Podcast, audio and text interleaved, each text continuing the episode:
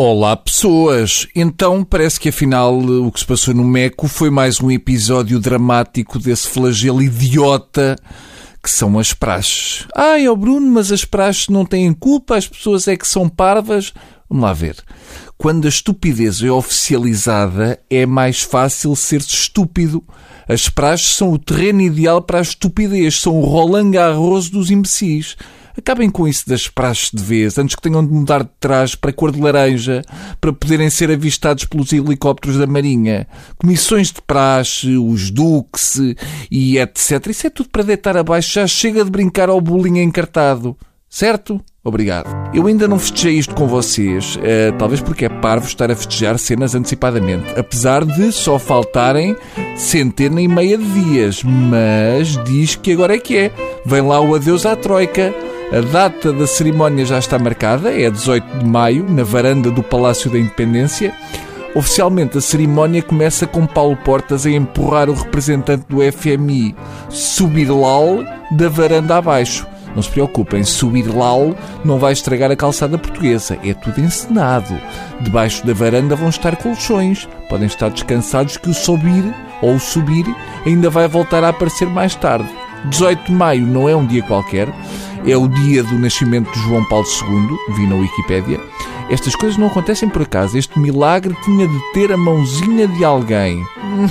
Há a teoria da mão invisível de Mário Draghi e provavelmente há economistas que contrapõem a teoria da mão do além de Karol Wojtyla. Eu tenho a certeza que economistas como João César das Neves, eh, ou João César das Neves, ou então o João César das Neves, só para citar alguns, veriam com bons olhos esta alternativa. Eu só acredito no que vejo, por isso é que tanto o 18 de maio como o 13 não me dizem nada. Tenho tão pouca confiança na irmã Lúcia como na Maria Luís e não acho o discurso do Marco António Costa mais convincente que o do pequenito Francisco. Não deposito a menor confiança nos videntes que nos governam e não tenho fé nenhuma nos milagres da Cova da Iria. Basta recordar que o nosso Presidente da República, em tempos, disse que a sétima avaliação foi a inspiração da Nossa Senhora de Fátima e sabemos o inferno que aconteceu depois. Independentemente da data, o que mais me custa ver, e já abordei este tema aqui, é a má educação de Portas e de muitos outros membros da coligação. A minha avó punha uma vassoura virada ao contrário atrás da porta da cozinha quando queria que as visitas fossem embora.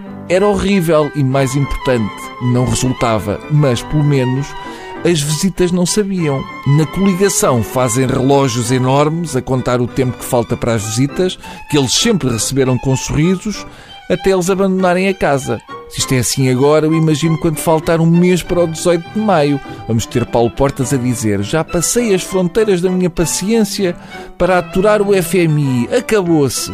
De agora em diante vamos cortar-lhes o wireless ninguém serve mais bicas ao subir e não enviam mais shampoo para galgos para a Lagarde.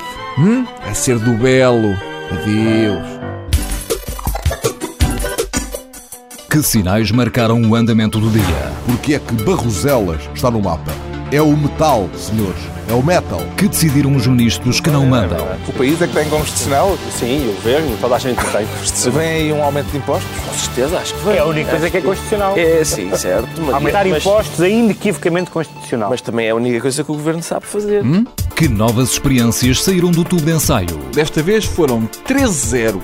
Até o busto da República votou contra. Foi um gangbang do Tribunal Constitucional no governo. Os programas da TSF estão disponíveis em podcast logo após a transmissão. Hum? Para escutar o que quer, quando e quantas vezes quiser. Está aqui uma boa notícia. Subscrição gratuita em tsf.pt/podcast.